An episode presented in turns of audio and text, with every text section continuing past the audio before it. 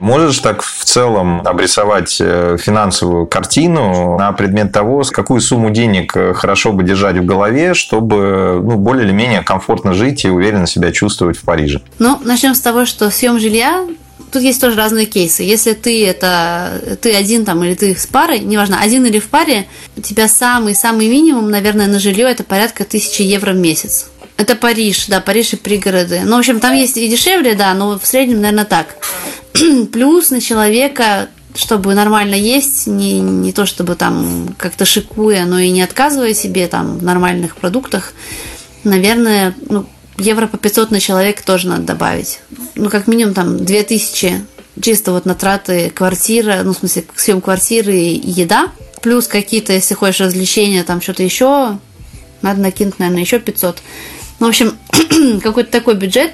А, при этом минимальный размер оплаты труда, он выше, чем в России сильно. То есть он э, тысяча, по-моему, 300 с чем-то, 1400, допустим, евро в месяц.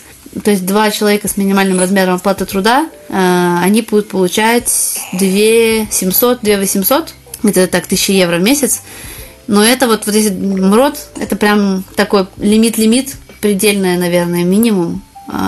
Чтобы в Париже, в Парижском регионе а, жить. То есть, но при этом ты, наверное, никуда особо не поездишь, э, не походишь, не поразвлекаешься никак.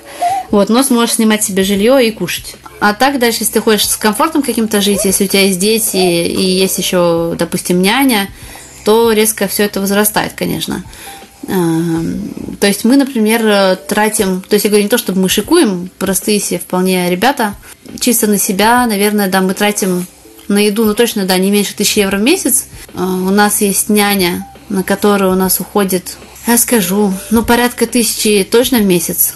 Квартира, поскольку у нас есть тоже дети, мы снимаем трехкомнатную и не в Париже, а дальше. В Париже это бы стоило под 2000, наверное. Мы снимаем за 1500-1600 в общем, это так влетает, ну, как минимум тысячи в три, наверное, а если не больше. А скажи, пожалуйста, а, вот эти деньги за аренду жилья, они включают в себя так называемую ЖКХ, коммуналку, или это только аренда? Как повезет, вообще редко включают. В основном это просто аренда. И еще подстава такая, что во Франции как-то исторически так сложилось, что э, строили плохо изолированное жилье. А, которая очень быстро остывает, там выключаешь обогрев, и уже холодно. Вот. Особенно зимой это очень неприятно, или там если у тебя электрические батареи, обогреватели, ты приходишь приходишь с улицы, а, с работы, а у тебя дом дубак, если батареи были выключены. ну вот, поэтому многие французы ходят дома в курточках, кроме шуток. Слушай, а в части ЖКХ это сколько еще нужно прибавлять тогда и за что? Эм, ну, в последнее время еще подорожало все это дело, последние там пару лет. Э, электричество, наверное, обходится, ну, вот на квартиру, допустим, двухкомнатную, электричество, наверное, будет стоить порядка 100 евро за два месяца, то есть 50 евро в месяц, где-то так. Вот, может, даже побольше. Эм, и есть всякие, ну, горячая вода, если, если она обогревается у тебя тоже бойлером, то это входит в электричество и будет, наверное, дороже стоить. Бывает иногда горячая вода включена, если она в доме прям раздается. Ну, а так интернет, ты спрашивал еще, как с интернетом и так далее. Я знаю, что в Германии фигово с интернетом. Во Франции вроде нормально. Есть и это фибра, оптоволокно. И стоит это по-разному. Ну, самый дешевый, наверное, можно найти порядка 15 или 20, наверное, евро в месяц. А так прям с хорошей скоростью, чтобы еще и телевидение было. А, мы не смотрим, просто не пользуемся, а, а там что-то в интернете смотрим сами. А, то это может стоить там до 70 евро в месяц, наверное. Так, если прикинуть.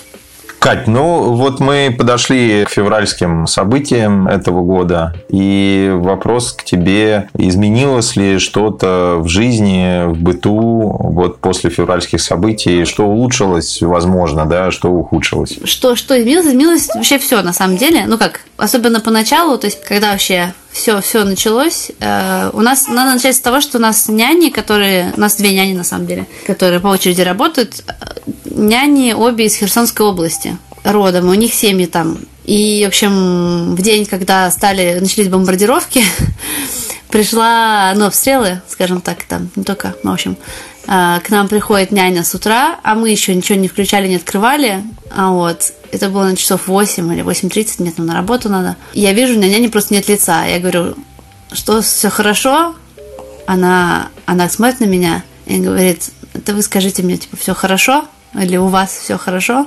Она говорит, бомбят. Вот, собственно, так началось э, утро мое 23 числа.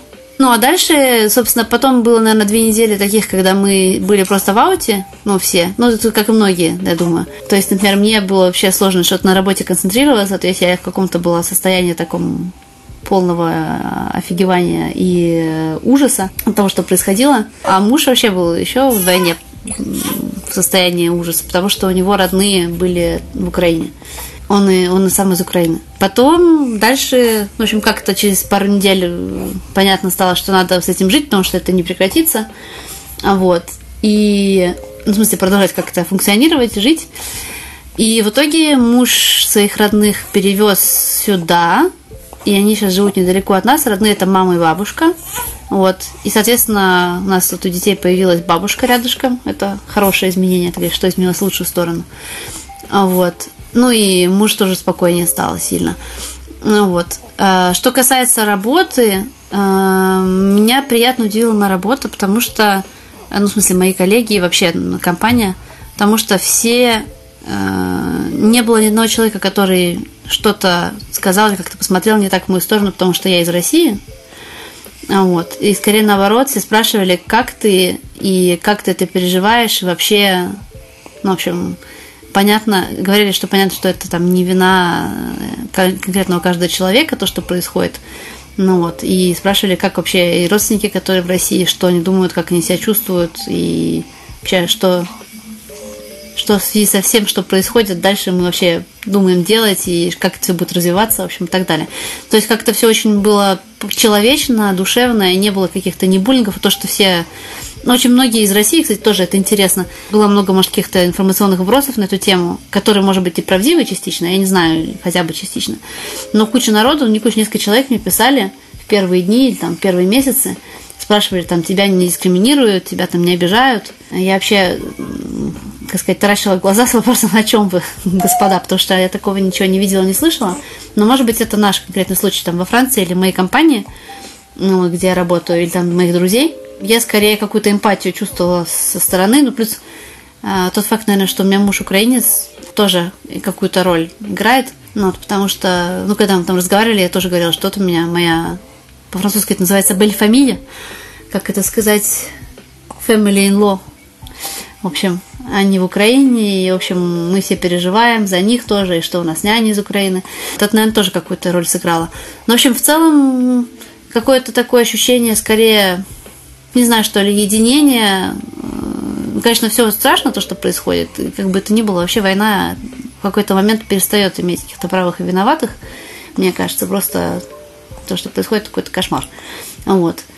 Э, но из каких-то, если какие-то находить положительные моменты, то это понимание того, что вокруг меня адекватные люди, в том числе французы, ну, кто русскоговорящие, все, слава богу, особенно на ближайший круг, э, мы с ними на одной волне. Ну вот, и второе, это то, что бабушка, одна из бабушек э, детей оказалась рядышком. Это прям классно, потому что шансов так с ней, с ней э, оказаться рядом надолго особенно было не так много. А тут как бы из такого повода, казалось бы, да, получилось удачно воссоединиться. Что касается жизни повседневной, быта, сервисов, э, каких-то стоимостей товаров, услуг, э, что-то как-то изменилось в лучшую или в худшую сторону? Я знаю, что в Австрии, например, там подорожало все резко, но Австрия очень много покупает российского газа и сильно от него зависит. Вот. Франция очень энергетика держится во многом на э, nuclear power, э, как-то ядерное топливо атомные электростанции. Да, атомная энергия, yes. В общем, на, на атомной энергии, атомной энергетике. И Поэтому во Франции, мне кажется, не так сильно это ощущается. Эффект именно там вот э, и санкций, в общем, и давления какого-то газового российского. Вот. Но очень странная вещь, какие-то продукты некоторые пропали, причем какие-то рандомные, ну или стало реже появляться, стали реже. Из серии там манка, круглый рис, ну какие-то такие вещи. Вот. Но не знаю, связано ли это с... То есть по времени совпало, но связано ли это конкретно с тем, что происходит, я не уверена. Но в остальном, я бы сказала, скорее нет. Больше эффект э, есть от пандемии пока что. Но дальше мне кажется, что должно быть, быть ощутимо то, что происходит где-то ближе к зиме, наверное, следующей. Потому что у нас все говорят, что будет, э, будут дорожать цены на отопление, на электричество, э, ну, собственно, на газ, кто газом пользуется. Пока что это так напрямую не чувствуем, но я думаю, что почувствуем.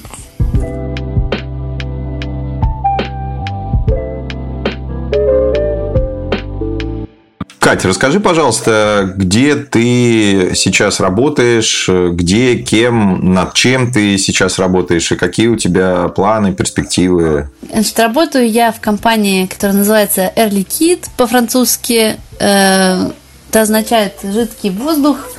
Компания вообще занимается тем, что э, продает, производит и продает, в общем, делает дистрибуцию в разных видах газа, э, который делает из воздуха. Звучит очень круто. Мы делаем продукт из воздуха. Вот. Газ, соответственно, это кислород, жидкий азот, э, также углекислый газ, криптон – в общем, короче, разные газы можно выделить из воздуха. И, короче, эти газы компания продает в основном всяким индустриальным компаниям, плюс в сферу здравоохранения, кислород в частности, там в ковид очень нужен был. Дальше есть разные бизнесы у компании, которые вокруг этого всего крутятся. А вот, и в компании есть э, подразделения, связанные с IT, и я в одном из них работаю, и э, занимаюсь я продуктом, который автоматизирует загрузку грузовиков на заводах нашей компании. Вот. Э, ну, не просто загрузку, а вообще бизнес-процесс вокруг этой загрузки. То есть э, чек-ин чувака, который приезжает, водитель значит, на этом грузовике, идентификацию, в общем, полностью выдачу разрешений там, и так далее, э, отгрузку, там, откачку этого газа, который он должен забрать, так далее. Эм, всю информацию, которую нужно передать, там, э, запись, передачу данных и так далее по поводу того, что это за заказ, кому он, э, в общем, что, какой его статус текущий и так далее. Вот, передача всех данных там по качеству, контролю качества, в общем, все связанные лабуды. И потом дальше автоматический биллинг э, или как-то инвойсинг, в общем, э, для клиентов на основе того, какие отгрузки были произведены на заводах. Продукт очень прикольный, интересный, то есть, с одной стороны, он достаточно технический, с другой стороны, он прям реально круто улучшает жизнь тех, кто на эти заводы, ну, эти заводы обслуживает, в общем, и водители, которые приезжают, в общем, это сильно ускоряет процесс на месте, и также для компании позволяет э, в общем, сделать такой селф-сервис э, на заводах. То есть э, в худшем случае там на заводе остается всего пар человек, которые приходят только если какие-то проблемы. Но это так завод может функционировать более-менее автономно и так уже.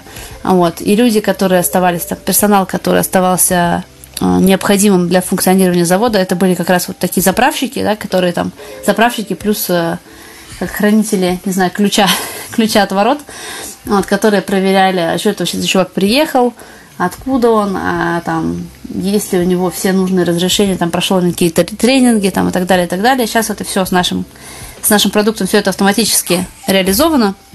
Вот, и мы, собственно, этот продукт, ну, как-то он развивается, живет, и мы его внедряем на новые заводы. А, вот. И э, работаю на этой должности с января 2022 года. И особенность такая есть, что, в общем, этот продукт изначально был не наш, а мы его купили у сторонней компании, у маленькой, вот, которая держалась на 12 людях, и одна из моих задач первых это было э, его, как сказать, э, одомашнить у нас в компании, в общем, э, внедрить все процессы, которые есть у нас, ну или как-то настроить, в общем, чтобы все это работало, уже с учетом нашей экосистемы, которая есть. А компания большая сама по себе, в общем, индустриальная, плюс IT-экосистема у нас достаточно такая серьезная, тоже с процессами налаженная, в общем. Это сама по себе достаточно нехилая задачка была. Плюс интеграция Эм, господи, интеграция ребят, команды, которые этим продуктом занималась, которых мы наняли с той маленькой компании, у которой продукт купили. Катя, а расскажи, пожалуйста, о разнице вообще найма и рабочих процессов взаимоотношений там, с коллегами, с э, боссами между Францией и РФ, ну, которые ты заметила, с, как, с чем ты столкнулась. Там, может быть, есть какие-то плюсы, минусы, курьезы или особенности? Слушай, ну есть, э, надо сказать, сделать оговорку, что в России я работала только на каких-то работах не таких серьезных, наверное, как здесь. Ну, то есть я в основном работала, будучи студенткой, А вот. И поэтому я, считай, не особо жизнь рабочую понюхала, то есть только понаслышке знаю что-то больше. А, но из того, что я знаю, то есть на, на этапе найма, например, да, найм на какую-то позицию, где тебя хотят, во Франции он занимает в лучшем случае несколько месяцев, ну, там, парочку. Вот. Для России это сильно долго, мне кажется, где прям реально, когда тебя реально хотят. Вот, э, когда я устраивалась в компанию, где сейчас работаю, э, на первую свою должность, э, мне позвонили, то есть я подалась на вакансию через LinkedIn, это был месяц май, наверное, начало мая, мне позвонили в конце мая, по-моему, сказали, что здравствуйте, вы получили вашу заявку. Это был первый разговор, и потом, короче, меня взяли на работу только с сентября, по-моему. И при этом у нас прям был классный фит, и начальнику я понравилась, и HR мне понравилось. Вот, то есть такой стандартный цикл, французский это полгода. В принципе, некоторые российские друзья говорят, что и в России там полгода, но полгода это, наверное, цикл поиска работы, наверное. Вот, а во Франции, с учетом, с учетом всей бюрократии, полгода может занимать даже просто трудоустройство в одну компанию. То есть тебе в мае говорят, да, вы классная, вы нам подходите, мы вас берем а с выходом в сентябре. Ну, не совсем. То есть это был первый контакт в мае.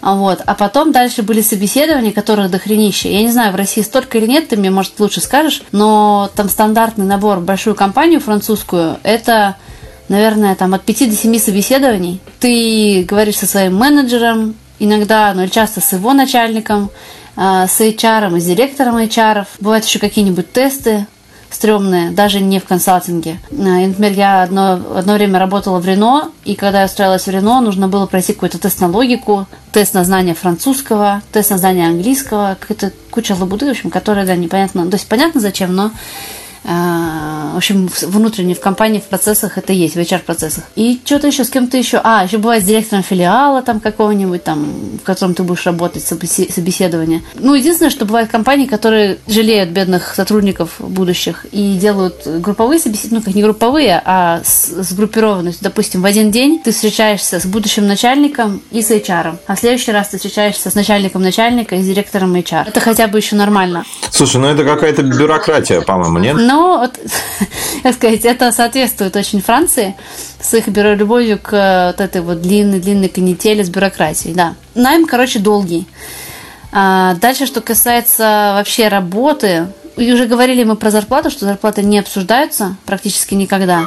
А, это раз. Два, я не знаю, то есть нужно, нужно спросить, наверное, тебя опять же, и, в общем, тех, кто в России прям работал уже серьезно, как происходит повышение зарплаты в России и насколько, если повышают.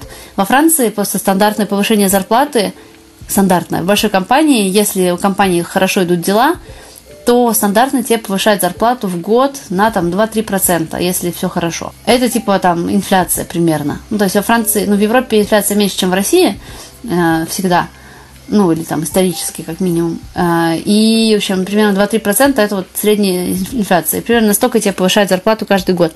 Дальше, если ты меняешь должность, то как бы зарплата может повыситься больше, в зависимости от компании, а, больше или меньше. Но если ты в консалтинге, например, там, конечно, повышение зарплаты другие совсем. Вот. У меня муж долгое время работал в консалтинге, и у них там хорошее, ну, стандартное повышение зарплаты, там, это процентов 10, например.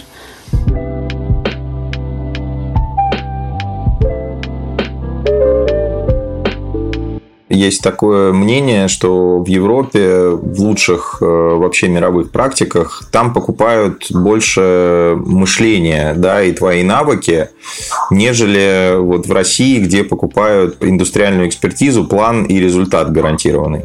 Вот у тебя есть какие-то наблюдения на этот счет? Мне кажется, что похоже на то, ну, вот, как ты говоришь, и даже чуть больше, то есть есть еще такой момент, как какой-то, какая-то классовость. По крайней мере, во Франции, я знаю, что в Англии тоже очень похоже. Как они могут оценить, да, там, твои навыки или там, какой ты вообще? Они в основном это делают, полагаясь на какой-то предотсев, который делается на уровне вузов, в которых люди учатся еще. То есть у них есть дополнительный критерий, это, наверное, даже еще перед тем, как говорить про навыки там, и так далее, а, и там особенности какие-то скиллов, в том числе каких-то soft skills и так далее.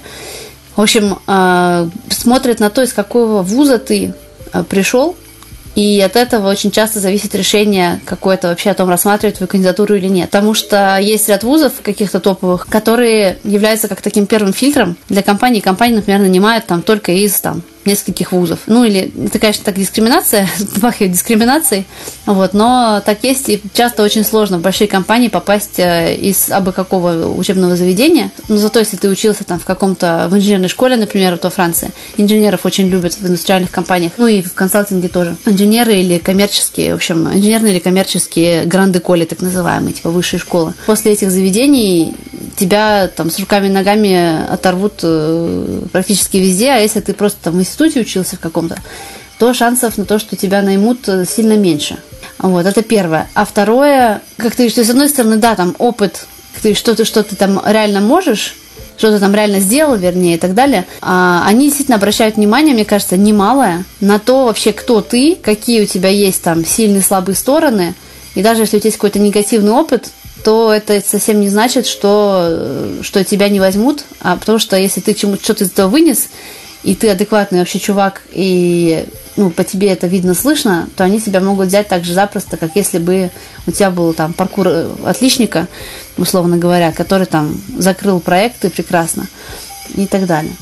А можешь рассказать о каких-то курьезных случаях на работе или каких-то факапах, возможно, которые у тебя случались? У меня был, была ржака. Вот, кстати, знаешь, французы типа вежливые такие, да? У меня был коллега, который, видимо, как-то расходился с этим представлением о вежливых французах. В принципе, это как бы наш начальник общий, он периодически над ним, ну, как ржал и говорил, ну ты, блин, даешь, чувак. Ну, в общем, он был такой, знаешь, за словом в карман не полезет, там из серии, когда я пришла только в команду, он мне говорит, вообще как тебя взяли, э, ты из России, тебя, наверное, там твое досье просмотрели, какие-нибудь службы безопасности, вообще как, э, ну, в общем, такой, не стеснялся вообще в выражениях. Ну вот, этот же чувак, какой-то момент мы шли в столовую а, обедать, а обедают все вместе. Ну, я не знаю, во Франции, ну, это культ связанный с едой, и как бы все поэтому, если ты не ешь с коллегами, это что-то вообще из ряда вон, как-то так, ты с ними не хочешь общаться, ты вообще какой-то единоличный эгоист и так далее. В общем, поэтому все едят более-менее вместе, это как бы так часть-часть э, традиций рабочих. Мы ждали начальника, по-моему, я пошла в туалет. И, короче, ну, туалеты, понятно, мужские, женские. В общем, сижу я в туалете, прошу прощения. Короче, видимо, начальник пришел, и они уже ждут меня теперь. Открывается дверь в туалет. В туалете там две кабинки. Открывается дверь женский туалет, и коллега говорит мне, Катя, ты здесь? Вот такого от французов вообще я не ожидала. Ну, в общем, и, ну, я, естественно, ему не отвечаю. Вот. Он решил, что меня там нет, и они пошли в столовую. Я потом их догоняю, я говорю, ну ты чувак даешь, конечно. Я говорю, я, конечно, там была. Говорю, ну думал, что я тебе отвечу. Мой начальник просто угорал, сидел, ржал, наверное, пол обеда.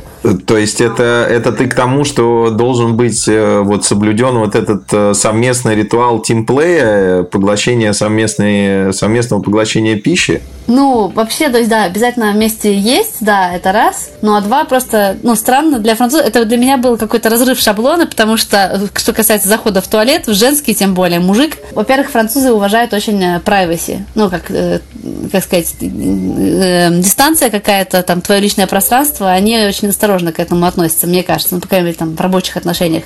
А тут чувак заходит в туалет и спрашивает, знаешь, как в школе, там, подружки. Вот, это было забавно про вежливость, скорее наоборот, вот другой контраст французов. Я когда получала гражданство как раз, у меня такая есть, э, в кавычках, традиция, когда какие-то у меня знаковые события, я на себя проливаю кофе, так получается. Я пошла получать гражданство, это было, там была церемония какая-то, в общем, у меня была такая белая кофточка какая-то, вот, и, в общем, э, на этой церемонии, по-моему, я туда пришла с кофе, и я этот кофе благополучно на себя разлила, и получилась такая какая-то очень артистического вида, или, не знаю, географического вида пятно на мне. После этого я пошла на работу, ну и как-то себя чувствовала не в своей тарелке, потому что что, ну, постирать там было, по прохладно, чтобы в мокром ходить, ну, тем более белая кофта, мокрая это такое дело. Пришла на работу, и там как-то кому-то сказала, блин, ребята, я на себя кофе пролила, смотрите. Коллеги все хором мне сказали, да ты чё, типа, мы вообще бы не заметили, решили, что это такой орнамент у тебя там что-то напечатано.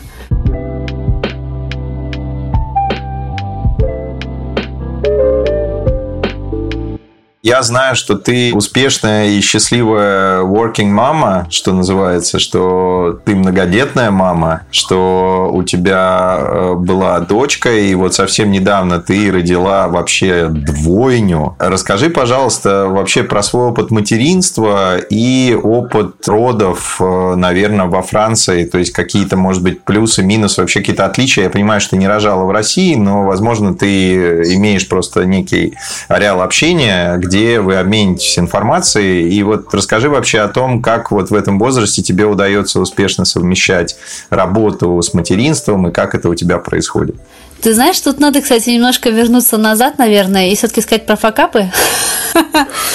Потому что э, когда я вышла из декрета с первой дочкой, я вышла практически сразу на новую должность, и у меня была, то есть я как бы, во-первых, первый раз вышла из декрета, и вообще не очень, на самом деле, представляла, как это будет, мне кажется, то есть у меня были там какие-то иллюзии, представ... ну, мысли о том, как это может быть, но это было далеко от реальности.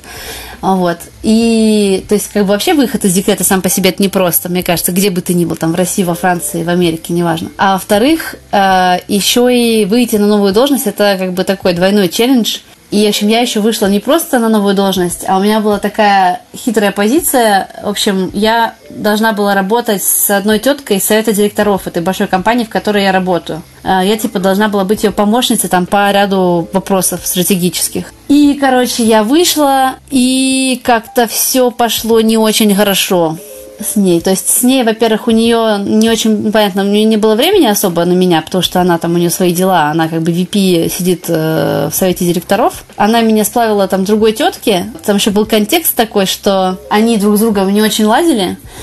И мне нужно было, вот эту тетку, которой меня сплавили, мне ее надо было как бы прогнуть под, эту, под начальницу.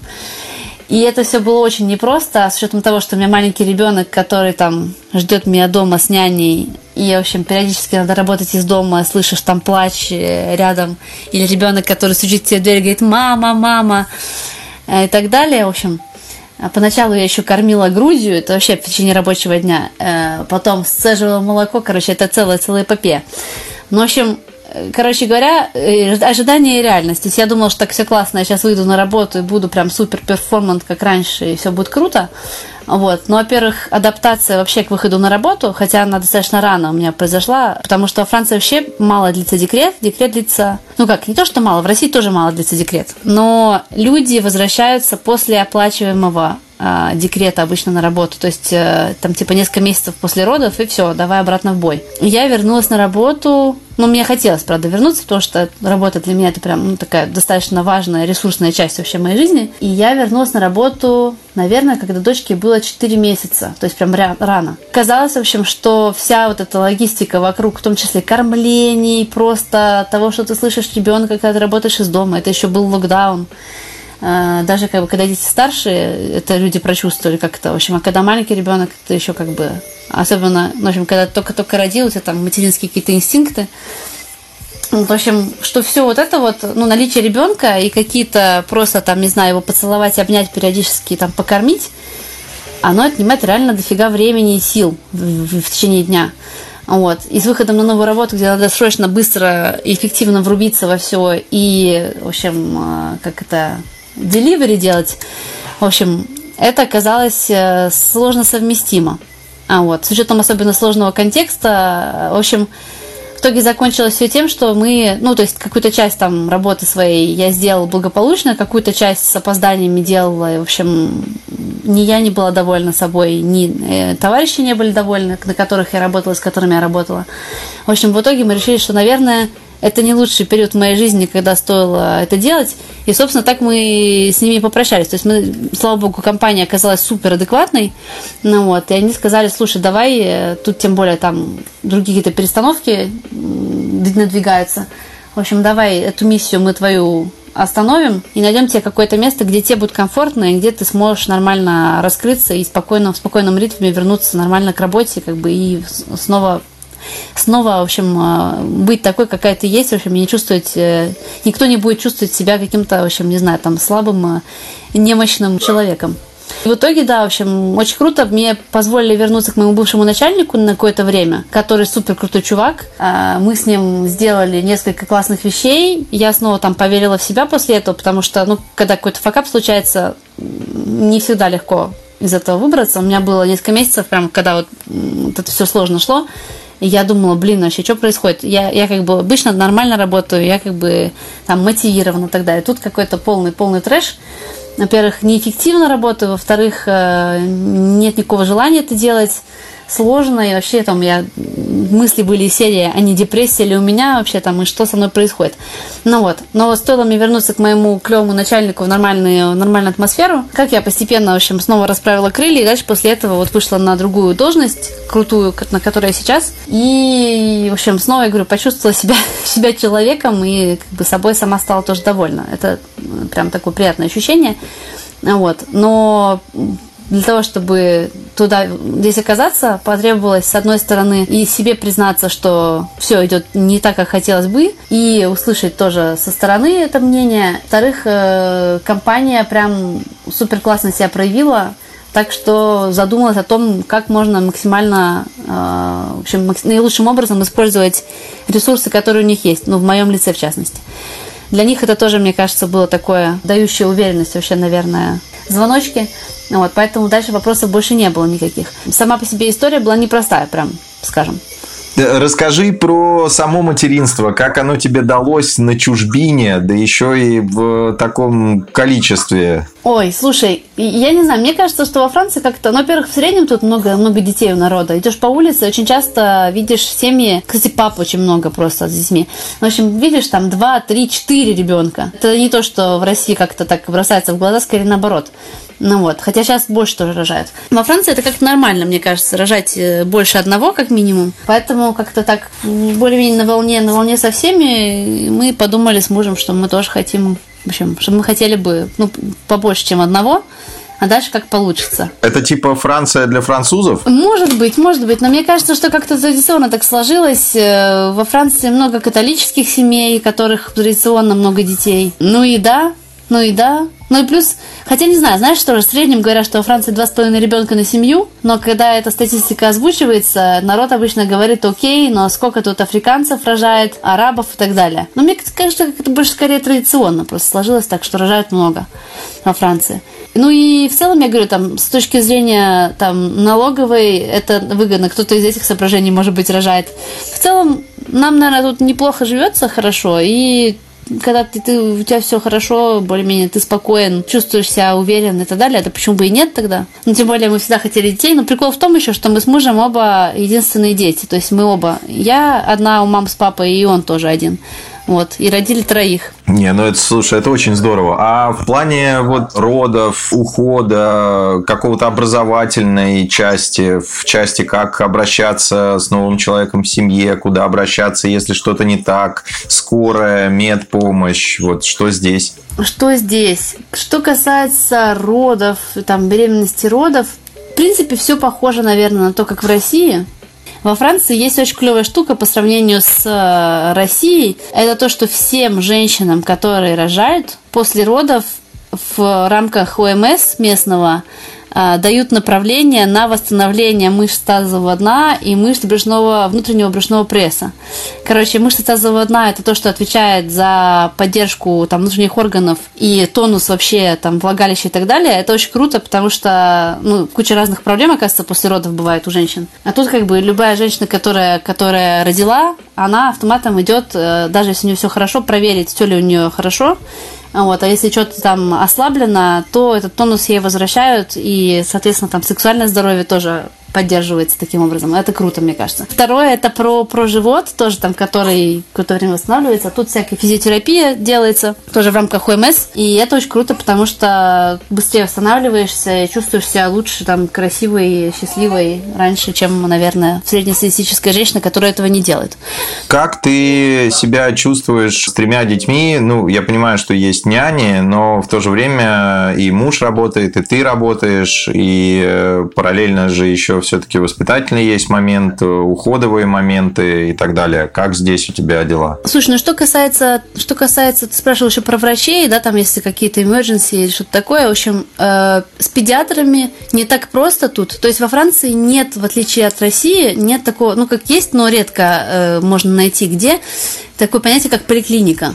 То есть э, врачи все, они как-то независимые в основном. То есть есть кабинеты врачей, и они как-то каждый сам по себе. То есть там есть там какой-то ряд педиатров, например, в городе, и чтобы к ним попасть, тебе нужно к ним конкретно записываться, каждому врачу в отдельности. И очень часто у них забиты очереди там, на много времени вперед, или они не берут новых, новых пациентов. Поэтому с педиатрами прям реально сложно. А вот. Но есть обычные семейные врачи, которые принимают там грудничков и так далее, к которым можно ходить. Это такое решение. Если какая-то срочная штука, всегда можно пойти в больницу. Это как бы похоже на то, как в России. Или вызвать скорую неотложку. Но тут не принято вызывать скорую неотложку на дом, так как это в России было, например, в моем детстве. То есть в основном ты просто идешь к врачу, к обычному на прием. Если у тебя температура у ребенка там держится больше трех дней, тогда ты идешь к врачу. Первый день там жар, ты ждешь, смотришь, наблюдаешь. В этом смысле более спокойные тут такие, с точки зрения медицинской, более спокойное родительство, скажем так, э, культивируется, чем в России. Что касается э, забот да, о детях, тут очень развита культура нянь, в отличие, мне кажется, по сравнению с моими российскими подружками, да, с кем в том числе там вместе были беременны, Тут гораздо проще относится к тому, чтобы отдать ребенка ну, либо няне, либо в, в ясли рано. Тут ясли вообще с двух с половиной месяцев начинается. То есть, как самый ранний момент, как ты можешь выйти на работу, ясли уже готовы твоего ребенка принять, если есть места. Но два с половиной месяца для нас, с нашей культуры пришедших, это, конечно, было сильно рано для того, чтобы отдавать ребенка в ясли. И у нас дочка в итоге пошла в ясли, но э, с годика где-то тоже, в принципе, рановато, но для нас это был такой компромисс. Ну вот с э, двойней мы хотим чуть попозже их отправить ясли, может быть, года в полтора так примерно. С няней, например, у нас супер классный опыт, и мы нашли замечательную няню, и потом еще одну, в общем, которые работают вместе. Для меня вообще родительство, скажем так, да, это было про, про то, про, про умение а, принимать помощь, просить помощь в том числе, доверять ну, в том числе это не обязательно только няне, да, там мужу в том числе доверять. Э, это раз. Ну и два, э, есть какие-то моменты, то есть в основном все-таки, конечно, я как мама, я стараюсь старалась сейчас двое немножко по-другому все, потому что просто они там занимают мое время значительно больше. Но вот пока была одна дочка, я старалась э, с ней проводить время там утром до работы, вечером после работы, то есть приходить не очень поздно.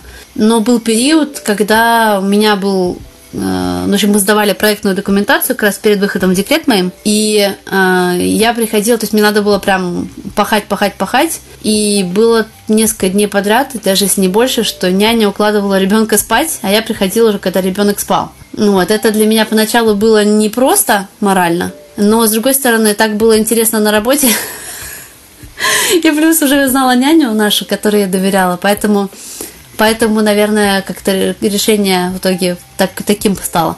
Но не считая каких-то таких цейтнотов, в целом, ну и я, и муж, мы стараемся время проводить с детьми какое-то обязательно. Вот сейчас у меня муж тоже работает немножко как проклятый последние там несколько недель, но э, не считая этого, прям, ну вот, не считая таких, таких периодов горячих, мы прям очень стараемся проводить время, ну и друг с другом, и с детьми, в общем, чтобы не терять эту связь. Скажи, пожалуйста, вот прекрасная семья, здоровые и красивые дети, классная работа, э, Франция, э, жизнь удалась? Я своей жизнью довольна, но хочу сказать, что я, в принципе, была ей довольна, и когда я в России жила. Есть ли что-то, о чем ты сожалеешь? Я в какой-то момент думала, что я жалею о том, что я училась, училась на физика. Что нахрена мне эта физика в итоге сдалась, и надо было вообще что-нибудь другое выбирать, может быть, э, не знаю, может быть, куда-нибудь управление идти, не знаю, теми же проектами или вообще, ну, в общем, не знаю, это сложно сказать. Но, в общем, подумала, что почему вообще я пошла учиться на физика. А потом, ну, это единственный такой момент, когда я как-то я серьезно думала о том, правильно ли я сделала выбор там и так далее. Но Потом я подумала, что, знаешь, как вот есть многие люди так говорят, не многие есть люди, которые так говорят, я присоединюсь к ним, что все, что мы делаем, да, это какие-то шаги, которые могут быть, могут казаться в какой-то момент странными или лишними, там, и так далее, они в итоге составляют нас э, э, такими, какие мы есть, на сегодняшний день. И, наверное, если бы я не пошла учиться на физика и не прошла там весь свой путь, да, я не была бы такой, какая я сегодня, и, может, я вообще показалась совсем в другой точке. А то, где я сейчас, мне очень нравится. Вот, поэтому, наверное, на сегодняшний день не жалею ни о чем уже. Класс. А, скажи, пожалуйста, есть ли у тебя мечта и мечтаешь ли ты о чем-нибудь? На данный момент, как у молодой мамы двойни, моя мечта это побольше поспать. Но это такая, знаешь, это пирамида масла, базовой потребности. Я бы очень бы хотела, если честно, но это то, чего я в последнее время прям желаю всем, э, кто особенно там родители, причем молодые и не очень молодые уже, я бы очень-очень хотела, чтобы была возможность, ну это такая, знаешь, не то, что мечта, а такое как э, перманентное, наверное, желание, да, и пожелание, э, чтобы было обязательно время, ну и ресурс был на это, время, силы, желание, в общем, э, иметь какие-то моменты для себя, это раз, для э, себя и своего партнера, это два, и для себя э, со своими детьми в том числе. То есть как бы в таком, именно в таком порядке. Э, это прям вот, мне кажется, это супер важно э, для того, чтобы чувствовать себя хорошо. Вот это вот такое трио. Э, и когда, когда не получается это делать, я расстраиваюсь, конечно, в общем, но стараюсь прикладывать усилия, чтобы, чтобы дальше получалось. Вот, и это, наверное, то, к чему я стремлюсь, чтобы в, каком-то таком континууме, в общем, да, это такие-такие моменты были. Очень круто. Очень круто. У меня к тебе последний вопрос. Я считаю, что это было блестящее интервью. Скажи, пожалуйста, сегодня, исходя из того, кто ты есть и где ты есть, есть ли что-то и хотела бы ты пожелать что-то самой себе в возрасте 20 лет? Я думаю, знаешь чего, что в 20 лет я еще была такая...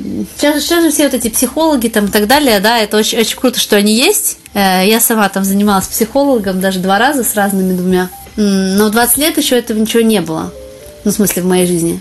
Наверное, то, чего мне не хватало на тот момент, это какого-то здорового эгоизма, скажем так, да, и какого-то ощущения ценности себя такой безусловный, уважение к себе, наверное, в том числе в отношениях, ну и в ряде там других вещей. Наверное, я бы себе бы пожелала, наверное, попроще бы быть на тот момент. в этом смысле. Быть попроще, ну и по возможности э, как-то узнавать себя, потому что в 20 лет, мне кажется, я себя еще вообще э, не особо знала, понимала, чувствовала. И чем скорее это происходит, тем дальше, мне кажется, проще живется. Согласен с тобой. Согласен на все сто, Катя. Я тебя благодарю за время. Я знаю, насколько это для тебя ценный сейчас ресурс, учитывая тройню и вообще жизнь между работой и домом. Поэтому я тебе очень благодарен. Я считаю, что получилось очень классно. И я тебе желаю двигаться только вперед и чувствовать себя счастливой, любимой и востребованной. Спасибо тебе огромное. Мне тоже очень понравилось. Спасибо всем, кто нас слушал.